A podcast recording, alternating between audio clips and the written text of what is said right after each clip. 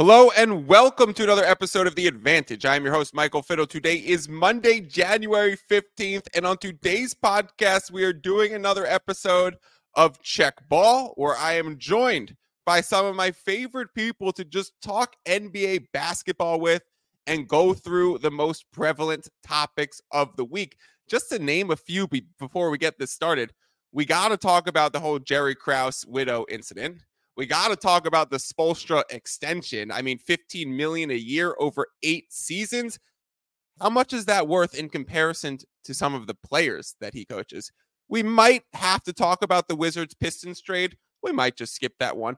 Did you see the card of LeBron and Bronny both being on it with their signatures? How much would you pay for that piece of memorabilia? We will get into that. We got some legendary post game rants happening this last week. It is that time of the year where coaches take on a hot mic in the post game presser, whether that's Mike Brown with the video clips or Darko Rajaković with the box score of the free throw discrepancy. We will get into all of that. Before I get started, let me remind everyone to rate, review, and subscribe on whatever podcast platform you are listening, or if you are watching this live on Twitter or YouTube, to make sure you engage on those platforms as well. And if you like my content and want access to all of my gambling picks, my write ups, my podcast links, my free weekly giveaways, and so much more, go sign up for the fiddlespicks.substack.com free gambling newsletter. Let's get this thing going. I'm the type to get shit done. You the type to observe. March Madness on my speakers, but today's November 23rd. Cause I'm loud in the blunt, yeah. I do and say what I want, yeah. Probably somewhere sunny getting tan. Foreign women in the sun, yeah. That's all that I need. That's all that I need. That's all that I need.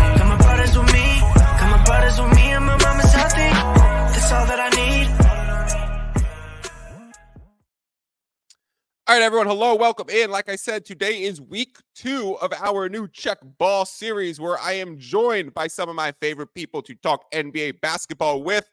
And joining me today, someone who gets a new title every single time he comes on the pod. Sometimes it's a promotion, sometimes it's a demotion, but today he is our lead pundit for all things NBA basketball. His name's Austin Vernon. We call him AV. Welcome back, AV. How you doing, brother? I'm doing well. I'm proud to get a promotion here. Get glad to have the titles back rolling. Um, I forget how hard your intro goes every time. I'm like distracted by that song, but it it bangs. It also there's there's zero prep to that. I mean, Yeah, I I- literally click record and go. I don't even know what I'm going to say before I start. I was gonna say people don't realize you're, you it's it's free flow and it's one and done. Like I I always kind of thought on these podcasts, I was like, I wonder how many takes they do, and like I'm kind of thinking most people do it like you do, and it's like ah, I'm just gonna talk. This is great. you had the privilege of seeing me in person recently and watching me on an actual microphone live in front of people. So I think you were able to understand that I got some chops when I'm. Yeah, I, I know why you brought this up because I was I was just at uh, Mike's brother's wedding, a awesome event. Um, uh, Mike's brother is one of my best friends growing up, and now Mike is one of my best friends too. And, you know, everyone gave great speeches. You know, you got you got best friends, moms, dad, all that. Mike comes on. He has no no phone, nothing written, and he just grabs the mic like it's a stand up comedy show. He's just like calling people out from the crowd, telling old stories. I I- think of myself as like pretty comfortable in those situations, and yeah, it wasn't close. Mike uh, Mike stole the show. It was impressive.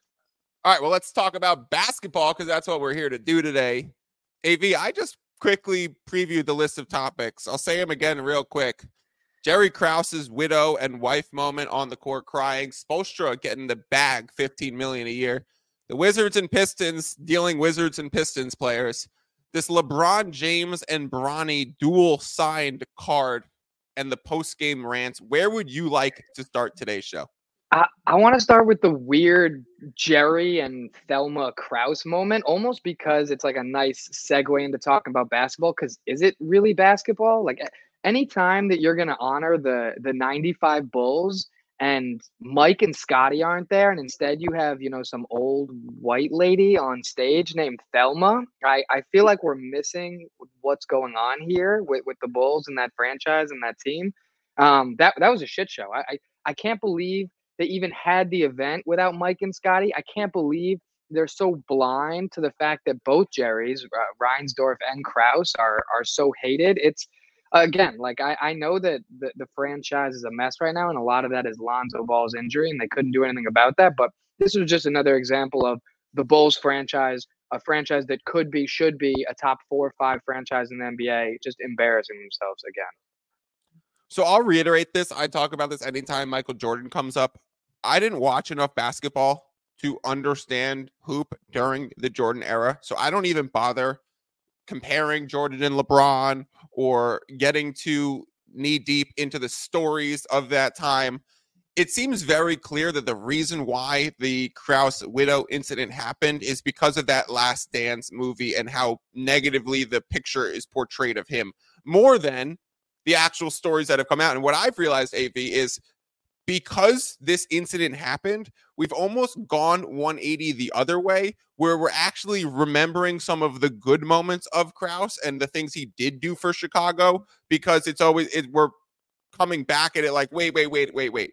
We need to pump the brakes on the last dance, writing the narrative of this GM's career. And this booing incident was a terrible, like, kind of grotesque moment of fandom. So let's rewrite it. Let's revisit some of the positive things he did. And I've actually seen a lot of good things about Krause in the last, you know, few days that I'd never seen before. Look, and, and I and I appreciate that the Chicago Bulls organization has spent some money in PR to make that happen, as they should after this disaster of an event. But you know, for for everyone like me who's, you know, 34 plus, we remember Jerry being a problem. And for everyone like you, we saw the last dance and we know that he was literally a villain in that. Like you said, he might have had two whole episodes where he was the villain. And anytime you have the undisputed best player of all time on your team and you think that you're the reason that you're winning and that you could duplicate that just as much without him, even if you're right, that's such a bad attitude to take. It's like if you don't know that Jordan is the hero in your city and putting yourself on the other side of the table as him is going to make you the enemy, then you don't have good people skills. I, I don't know what else to tell you here. I I I did feel bad for his wife. Those were real tears. if, if I watched the video before before we came on again, she was really crying. You know, there there are hands coming on her shoulder to console her. Those are real tears. She shouldn't have been up there in the first place. Either you're honoring the 95 Bulls and it's Mike and Scotty and it's sick, or oh, I'm looking at this picture of her now. I mean, look, that's like every aunt at every funeral I've ever been to. I know that face. That's it's like I, I'm sorry, lady. Like I don't know what to tell you. They should have they should have protected you better. And I'm I'm sorry for laughing right now. we have all seen that face before. I think that's a great call. Stepping away from the Bulls, onto another more successful team. The Miami Heat just signed yeah. Erik Spoelstra to an extension, eight years, $120 million. So this coach's salary comes in as the biggest coach's contract we've ever seen in terms of total value. It is second most that we've ever seen in terms of average annual value, only behind Popovich's recent extension. Of course, Monty reset the coach's market just a few months ago just like we're seeing in, essentially any of these sports contract markets, the next guy always sets the bar. So now that's Spoelstra at 15 million per. Uh, AV, a few things that I noticed. Yeah. One is they inked this extension shortly after the Spoelstra divorce, and I yeah. think it has to be mentioned, or or before this. I don't know if the Spoelstra divorce was finalized, or it's news, or it's just coming to, to light that it's going to happen. I don't know if the paperwork's been finalized, but I do know that there's been a lot of funny uh, Twitter talk, and NBA Twitter is one of the greatest places in the world. Fantastic yep. community. A lot of heat culture talking about getting their guys back and giving Spoelstra the extension post divorce so that half that money doesn't go to Nikki Spoelstra.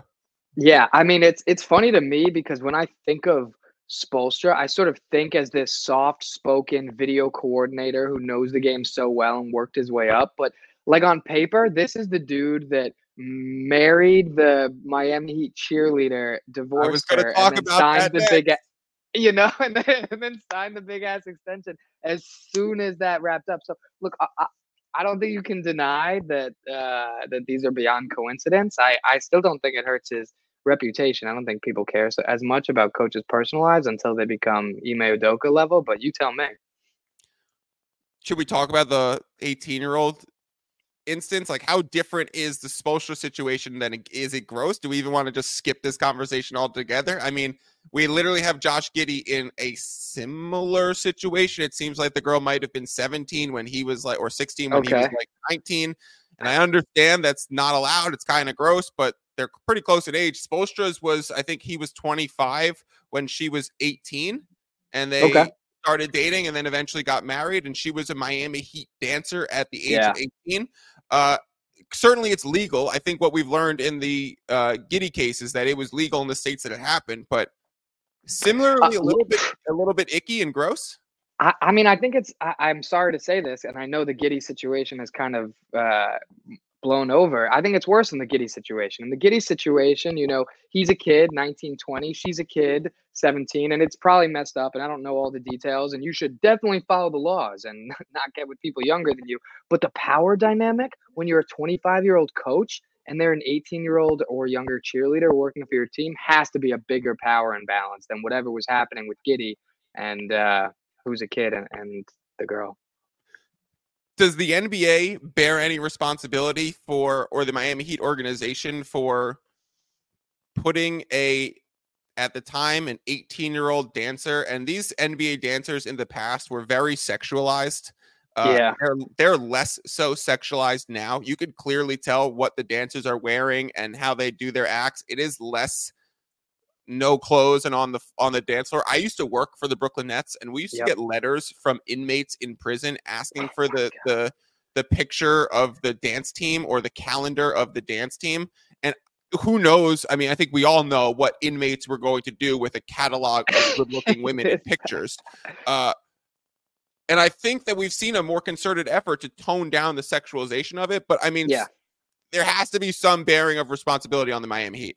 Strongly agree. Look, and if she was, you know, an adult at the time and and making her own decisions, then I'll stay out of this a little for the most part. But the biggest thing in these situations is the power imbalance, and it's the organization that kind of creates those rules and, and makes people feel comfortable or uncomfortable in those situations. I will say I couldn't agree more how it's better now, but how weird it's been over the years that we sort of have these these cheerleaders and it's so sexualized and i can remember like going to the games with like my dad and i'm like 15 and all of a sudden like the game stops and there's just a bunch of like half naked women there and we're all sort of like looking in that direction. It's awkward it's uncomfortable. I, I get that it's from a bygone era and i might not get it in the same way but it's it's so weird. Like i i, I won't blow him up but one of my richest friends had a, a bar mitzvah when we were mm-hmm. younger and the Knicks City dancers came and it was the biggest deal and everyone's getting pictures with the girls and you know it's like little five foot 13 year old boys with like these cheerleaders with their titties everyone everyone- face and it's like what is going on? What And everyone on? there is saying, like, I want a picture with the hot chicks. they're all like i literally just want a picture with the hottest one. The dads are there being like this is hilarious. It's like what the fuck is going on? It's like maybe we don't need cheerleaders anymore at all. I mean like this this is weird. I would say let's see how much longer like ring girls in boxing last. Yeah, I mean that that is still not toned down sexual Right, wise. right. yeah, that's that's Uh. In terms of power dynamics, which we're talking about, let's apply this over to Spoelstra getting 15 million a year. Av, I have a list right here of some of the players that are getting average this is annual great. salaries of around 15. This Uh, ranks the first number that starts with a 15 is ranked 102nd most expensive contract in the NBA. So there are at Yeah. least, I, I mean, let's assume Spoelstra's getting 15 flat per year. There are 109 players making more money than Erik Spoelstra. Any thoughts on that off the bat? What's more uh, important, the player or the coach? It's it is. I'm I'm I love the way you break it down like this, and I can see all the salaries because there's no way that any one of these 15 million dollar players affects winning as much as Spo. It's not even close. I, and I- and I know that you know Monty makes a similar amount, and you could make an argument that know Monty versus Lu Dort is kind of a similar. Uh, maybe plus minus in the wins category. Give me Dort. G- Yeah, yeah, I think that's fair. There's no way, there's no way that you give me the Miami Heat roster we have today, and you say, do you have a better chance of making a deep playoff run with Lu Dort or Spo as your coach? It's it's not even close. He, he's he's such a value add. All right, I'm going to start working my way up the list to do more expensive players. Of course, these contracts and salaries are not a smooth sailing scale of skill and talent and impact equals how much you're getting paid, but they are a good rough generalization. Uh, would you rather have Spo at 15 million or Lauri Markkanen at 17.2? Uh, so so that's literally the only person on this entire list if people are watching right now who you would take over Spo. Not only is Markkanen a star that you build around, but that's an incredible contract for him. He's a max player, obviously. Uh, so yeah, for it's it it may have a bigger effect on certain teams where you could change the culture with someone like Spo, but it's still a player's game. I, I I think Spo has a disproportionately big impact for a coach because of what he does with the culture there, because of what he knows how to do in the playoffs. Um, and I still take Markkanen over him. But I'm I looked at everyone else on the list here. I mean, you're up into the 19s and 20s now. So at 19-2 is Buddy Hield. Give me Spo. Poeltl at 19.5. Give me Spo. Joe Harris. That's hilarious. 20 million. Give me Spo. Jarrett Allen, okay, but I yeah, it depends on the situation. Probably still give me Spo. And then there's almost no one on this list who, who has a bigger impact. Um, than Draymond so, was just signed to the four years, 100 million this offseason. Draymond or Spo? Yeah, it's eh, you know they have a somewhat similar effect because Draymond is a little bit like a coach on the floor, and the, what he does for your defense, not only as an individual defender, but the way he is moving everyone else on the floor, teaching everyone else on the floor, both in practice and in the game, uh, has a big effect. And it's you know Draymond is so valuable in Golden State, more valuable than he would be on other teams, and and I feel similarly about Spo in Miami, but it's still give me Spo. I mean, it's it's it's a big deal what he's been able to do with Miami with the injuries, with the limited talent, um, sort of outkicking their coverage in every playoff series that I can remember. So the the number that Spo comes in 15 million, like we keep saying. We are seeing Kentavious Caldwell Pope, Max Strus, Tyus Jones, Dorian Finney Smith, Doug McDermott, yeah. Wendell Carter Jr., Gary Harris, Josh Hart, Naz Reid, Steven Adams, Brandon Clarke, just below that it's not really even close in right? my mind. This is honestly yeah. a bargain for the Heat, despite paying the most ever. Um, it does not impact NBA salary cap, so you could spend whatever on the coach and try and make the best coaching staff possible. The next person up in the coach ranks that's going to get a bag is Ty Lue at Good. the end of the season. Now I know Ty Good. Lue was asked about Spoelstra's or was asked about something um, and gave the answer like, I'm not having as good a day as Spoelstra is. Uh, and he made a wink and a nod to it and like at, at an off time. And it was just so very clear that Ty Lue, who tried to get an extension done with the Clippers this offseason, but couldn't come to an agreement and is now a what they call lame duck coach, where he's going into his final year. He's going to get extended and it's going to be pretty close to what this number is. So we are seeing coaches salaries kind of set a new market, which I think we're going to start seeing in the NFL too, with the Belichick, Pete Carroll, Vrabel, and all those guys who are available. Yeah, I'm I'm actually surprised that the Clippers were unable to wrap that up in the offseason because I I you know the Clippers just signed uh Kawhi to that extension, great extension. I, I know that he's the healthiest he's been in a while, but you know, when the playoffs start, he's a top five player in the world, if if not higher. Um, so it's a big deal that they locked him up and that they're um, and that they're just consistently willing to pay people. So I I know that Ballmer messed up that SGA trade, and we can get into that if you want, but they probably, if not definitely, don't get Kawhi if they don't make that trade. And at every turn, Ballmer has done. If if it was my organization, what I want to see from an owner, he's enthusiastic, he's overpaying, and he's empowering his players and coaches, and he's really set up almost you know, a little bit like the Miami of the West, in that I can't think of a team beyond the two of them that's been a perennial contender the last five to 10 years without actually winning a championship.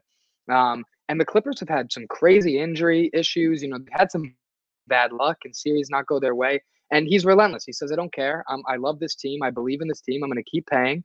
And, you know, I, I know there aren't as many Clipper fans nationwide because LA is a Lakers town. But if he's my owner, I couldn't be more proud. He could literally buy the rest of the league. Um, let's quickly touch on the Kawhi extension before we move on. The yeah. importance of the Kawhi extension, you know, I love nerdy number, salary cap angles. What's the impact of this on future moves for the team? Kawhi signs a deal that one, here's the most important parts. It's three years, not four. So he left a total of like $8 million on the table versus what he would have been able to get by waiting until the offseason, signing the full free agency extension or foregoing the player option and retagging it back on. But the key was he didn't add in the extra year that he was eligible for. So it's only three the player seasons. option that most players take there. Yeah. Right. And the reason why, when he was asked for it, was he said into the press conference that he's going to be 35 and we'll see where his health is there. And that is so different from what we normally see, where a player wants to secure as many years as possible because of that same exact excuse of that I don't know where my health is going to be. So I want to lock in the money now and make sure that I get that.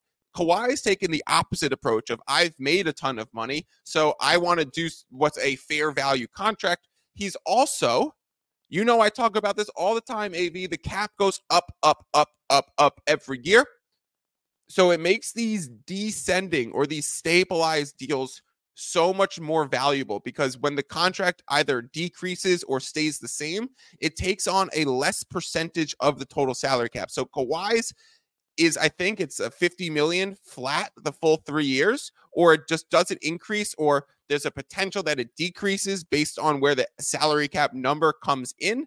Uh, so one, it's less years. Two, it provides a lot of flexibility because it doesn't increase in on a percentage scale.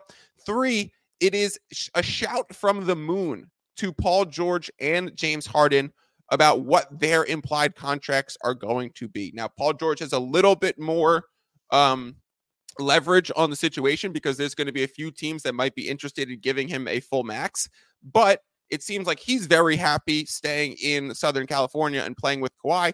And you think he's going to end up in a similar situation? You think James Harden is going to get his few years the way Ka- uh, Kawhi has talked about, is saying we're all going to get it done. This Clippers team is going to stay together. Ballmer's not he's going to pay a ton for it, but he's not going to be paying the maximum amount possible.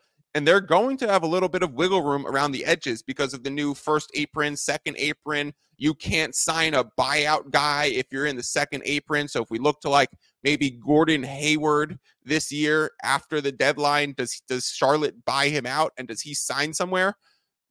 Phoenix Suns, Milwaukee Bucks, like these teams are not going to be eligible to, to bring in Gordon Hayward on a buyout. That's one of the new changes.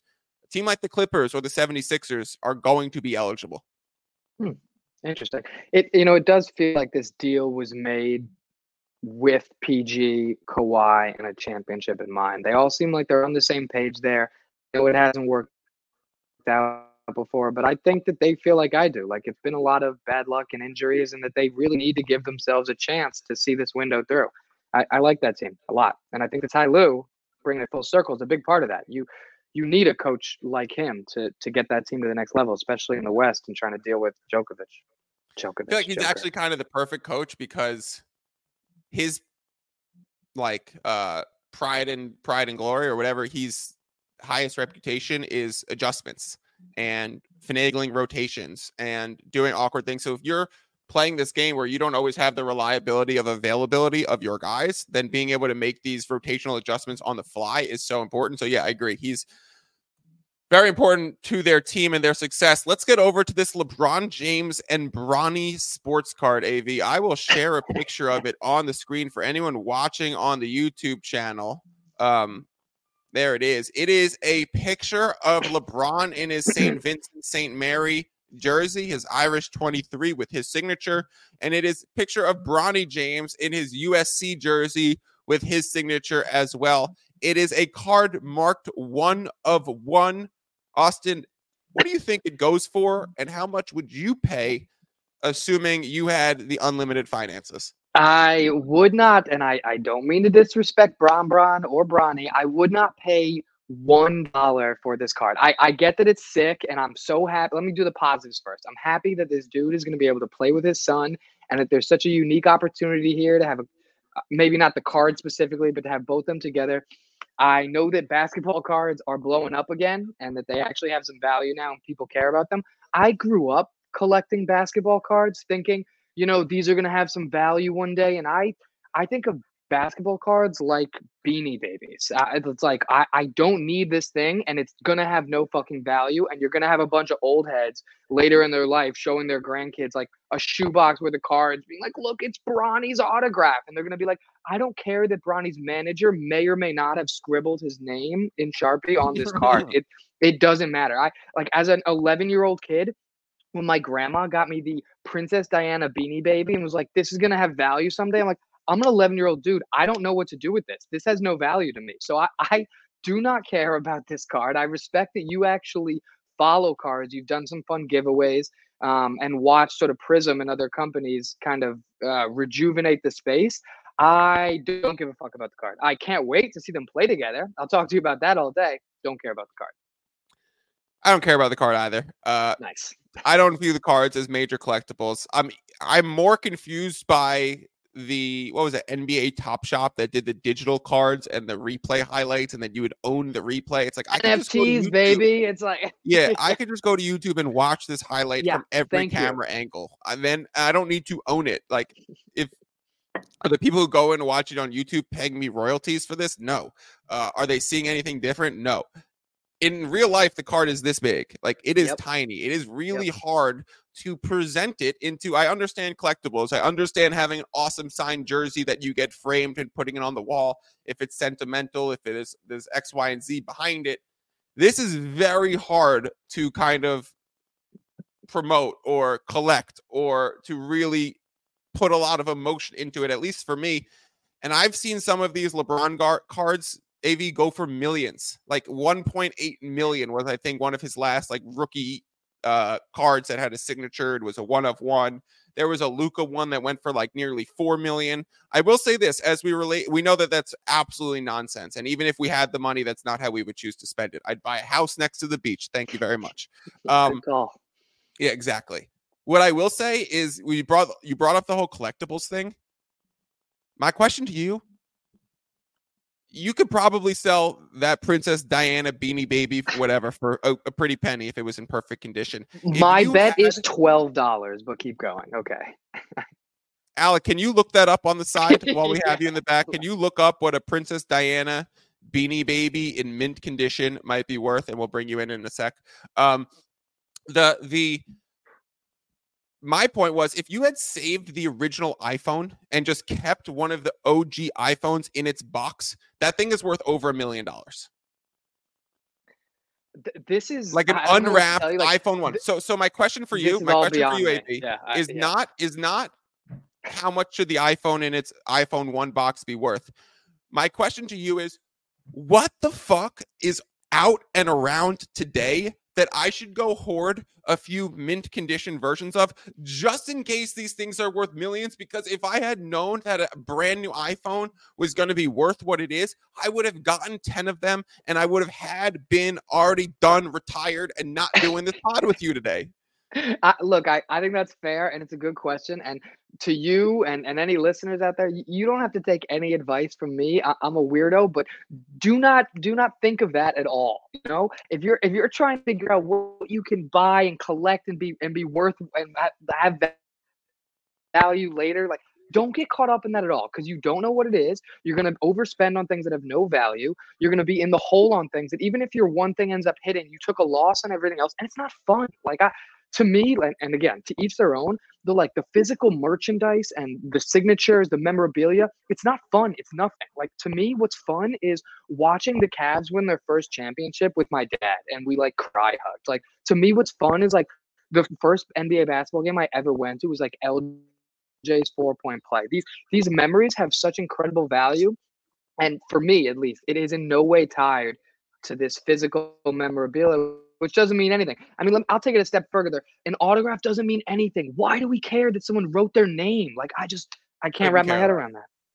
Even wait, even if you go back to like the oh this, so there's a bar in the East Village called McSorley's Tavern, and they sell a dark ale and a pale and a and a light ale, not a pale ale, a dark ale and a and a blonde ale, and two okay. beers on tap. That's all they serve. But the key is you could go into that bar and somewhere in that bar you could find George Washington's signature from like the 17 late 1700s. Does that interest you at all as an activity? So exactly, you're you're hooking me in a little bit more because there's an experiential aspect here. You know, I'm going in there. It feels like history. I'm with my friends. I'm drinking. I'm hanging out. I don't need you know private ownership of, of this signature in order for to do it for me. And I feel like a big part of buying this memorabilia is showing other people and saying, look at this incredibly valuable thing I have. And almost the thought that like I will sell this one day and it is an investment. I, it, investments are not fun and and it's like it, sports memorabilia is not meant to be that i you know i think of like i think of these nba players who like when we were young used to get like a letter from a kid fan being like i love you i watched your game can you please sign this card? And now these nba players are getting those same letters but they're being faked by 40 year olds just trying to like Yep. get signatures and list it online. And so that is everything that i don't like and i'm out I think we agree. Do we need to talk about the Wistons, the Wizards Pistons trade at all? The Wistons, the yeah, the, the Wistons trade I- is is there a, a less consequential trade? Look, I'll feel bad if this is like a butterfly effect thing and it affects you know everything in the NBA for the next fifty years. But Bagley and, and Livers going to, to Washington for you know some some cap and, Muscala and Gallinari. Uh, Muscala has been a part of more inconsequential trades in the NBA than maybe any player I've ever seen. So I, look, I, I, I be second. Bagley, Gallinari- Gallinari, I feel bad for actually. If there's one person I want to talk about in this situation, it's Gallo, and we can move on. He was a perfect fit as a stretch 6'10 big man in the later years of his career with Boston. Got hurt, and now he's going from Washington to Detroit. And this is not what he had in mind. Maybe a buyout candidate that joins a contender. Maybe, maybe. But I thought he could actually have a resurgence and you know make something of his career because he, he was underrated in New York and, and in Denver. So I I I'm not a Gallo hater. Um, I just Yeah, it I- really did suck when he got hurt before even playing a minute for Boston. yeah, exactly. I was like, this is finally a good fit for him. He has a chance to win. He can contribute there. Seems like a good dude, and it's over. he would have been really interesting with like a huge lineup next to Porzingis, Tatum, Brown, Jrue Holiday, and Gallinari. Like Yeah, literally I- every one of them can shoot. It would have been very interesting. It's a good. It's Actually, a good point. Yeah. All right, so I I see uh, I see the homie Alec has uh, has put some research in the chat over here. So forty three thousand for a Princess Diana beanie baby, aka I'm gonna have to go find that and, Exactly. and, and trade it for a Bitcoin because that feels like an upgrade to me. Um, and look, I'm I'm seeing also he said the the rookie LeBron rookie card with the rookie patch, 1.8 million at auction, Mm, more indicative of the wealth disparity than anything else. But uh, yeah, I, this this is all pretty wild. Uh, It seems like a stressful way to invest that only super rich people do, and it's sort of fun and whatever. But look, I it's not how I would end our podcast. If we had time for one more quick topic, you know, I would want to go to the post game pressers with the coach. Well, we do. We're gonna do that real quick. Great. Okay. Uh, I will just say it's fucking sweet that we have Alec in the in the. I in the know, dude, this is dropping awesome. dimes like this into our chat mid pod. Uh, let's quickly do the post game rants, and then we're going to bring Alec in for a few a few moments. We had Mike Brown, coach of the Kings, and Darko Rajaković, coach of the uh, Toronto Raptors. I hope I'm saying pronouncing his name correctly. I'll I'll learn it and get it down. Seems like we're going to be talking about him for a while. It seems like a great coach both of them having hilarious post game pressers. We have Mike Brown bringing out the clip on the laptop of De'Aaron it. Fox's lighthearted foul. And we have Darko Rajaković going full box score explanations with the uh, with the paper stat sheet, explaining how ridiculous the free throw disparity was between the teams. Avi, anything special about either of these rants, or have we just reached that time of the year where it's January blowout? Uh, coaches saying something in a post game to make it seem less of a big deal. all, all I all I want to say is that you know this isn't just for entertainment or the show of the NBA. This actually matters. You know, hi- historically, the NBA uh, foul calls are so subjective. They're so differently called and not only the regular season versus the postseason, but game to game based on who's refing, how teams play, and historically, coaches going to bat for their stars, usually big men who are stars and just get hacked and hacked and hacked. It is a big deal because it has an effect. Um, the way that people think the reason that they find the NBA finds coaches is because the way that these coaches speak in the post-game presser has an effect on how the fans and the world think about the game. And the more that they think that it's potentially rigged and everyone wants the Lakers or this and that, they take notice of that and they do their best to adjust, even if they don't say that.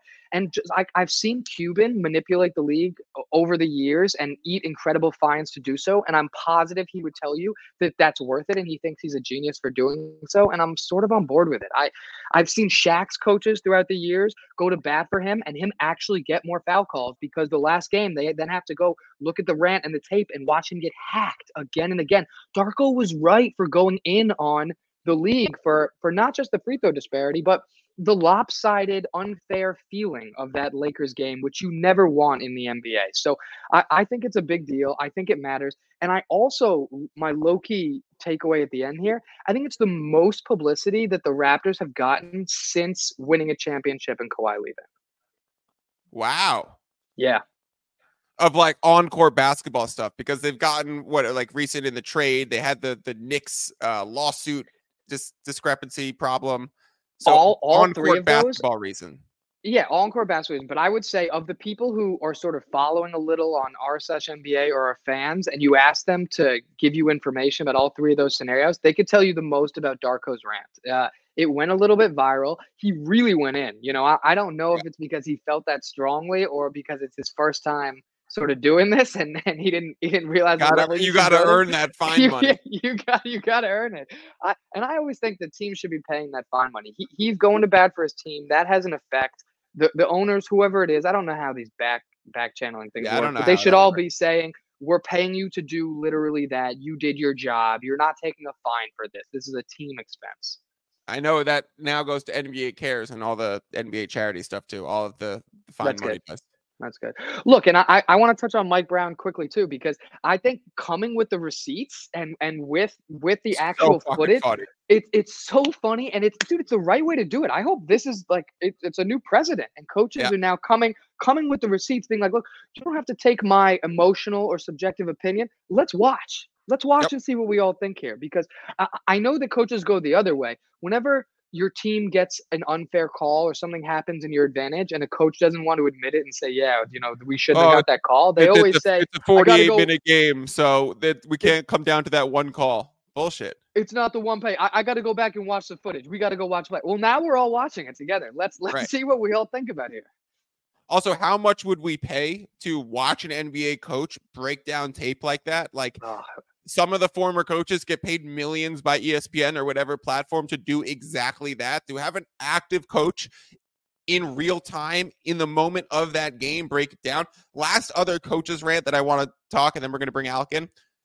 Uh, the Steve Kerr post Krause moment, or just some of these Steve Kerr high chairing. How do you feel about his kind of social rants that he keeps going on? You know, the, the social rants. I'm I'm a, a fairly liberal fellow. The social rants that that tend to be, you know, pro humanity. Uh, he's he's big on gun control and things like that. I I think you're using your platform for good. You know, there's a time and a place, and sometimes it's uh it's it's maybe forced, but I think he has the right idea. Pop obviously is like the leader of this moment where you know there'll be a big thing going on in basketball and he'll literally shift the discussion and say basketball doesn't matter compared to children getting shot at their school so i Right. I, I agree that that they do a good job on kind of these these bigger issues i do think steve kerr is a little holier than thou sometimes you know i think Yeah. about I think about the the Draymond Green and the Dillon Brooks stuff, and he's like, he broke the code, and then he won't speak about Draymond or his own team even a fraction of as intensely. And because he's someone who's such an effective communicator, he knows what he's doing when he's using words like broke the code. Like he's, I, I, I and I, so he, it, one of the reasons you bring this up is he supports, you know, Jerry and Thelma Krause, and he thinks that this was really wrong of everyone to boo and blah, blah, blah. Uh, he doesn't know what it's like from the perspectives of a Bulls fan in this situation. He has to sort of support them there. Plus, the Bulls botched this whole thing from start to Yep. finish. It's the Bulls' fault. I don't know what to tell you. It's the Bulls' fault. All right. I think that's a good way to hit all the topics that we had scheduled today. Let's bring in our producer, Alec Bluestein. Alec, first off, 40 you you said one listed for 900k 43k talk to us about the pricing of what you found So it's just, I mean, it's all over the place. It looks like. Um, basically, I mean, there's some listed on you know Amazon, eBay for like 30 40 dollars, whatever. So I think it was one of those uh, fads. You know, it was like a big trend at one point. Um, someone did pay it looks like 500k for what they call a ghost edition, which is supposed to be one of the first uh, you know bears that were released to uh, Princess. Diana.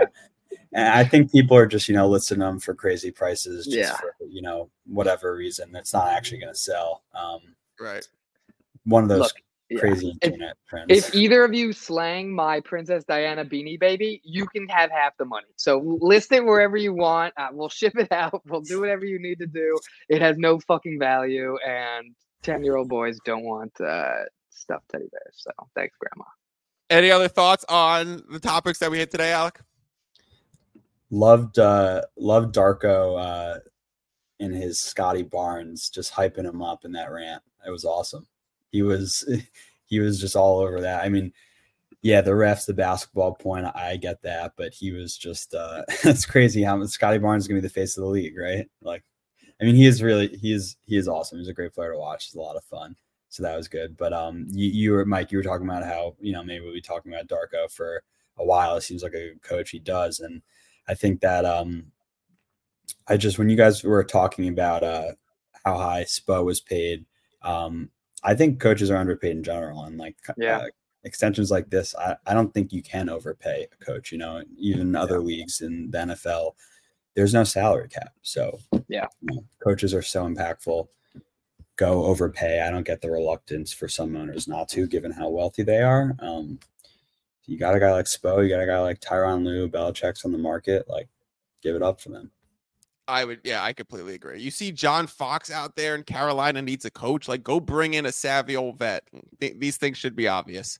Yeah. Um, all right, I think that wraps us up for today. Thank you, everyone, for tuning in. Thank you both for your time and joining me today. We'll be back next week, either Sunday or Monday. If you have any topics that you want the check ball crew to check in on, send them to me at Fiddles Picks. Of course, make sure to rate, review, subscribe on whatever podcast platform you are listening. Make sure to sign up for the Fantasy Basketball International Discord and the fiddlespicks.com. I mean, fiddlespicks.substack.com free gambling newsletter. I plug that stuff too much. I should shouldn't be messing it up. Thank you all. Peace out. You just listened to another episode from the Fantasy Basketball International Podcast Network. Thanks for joining us. And for more information about joining our community, please check out our website at fbibasketball.com.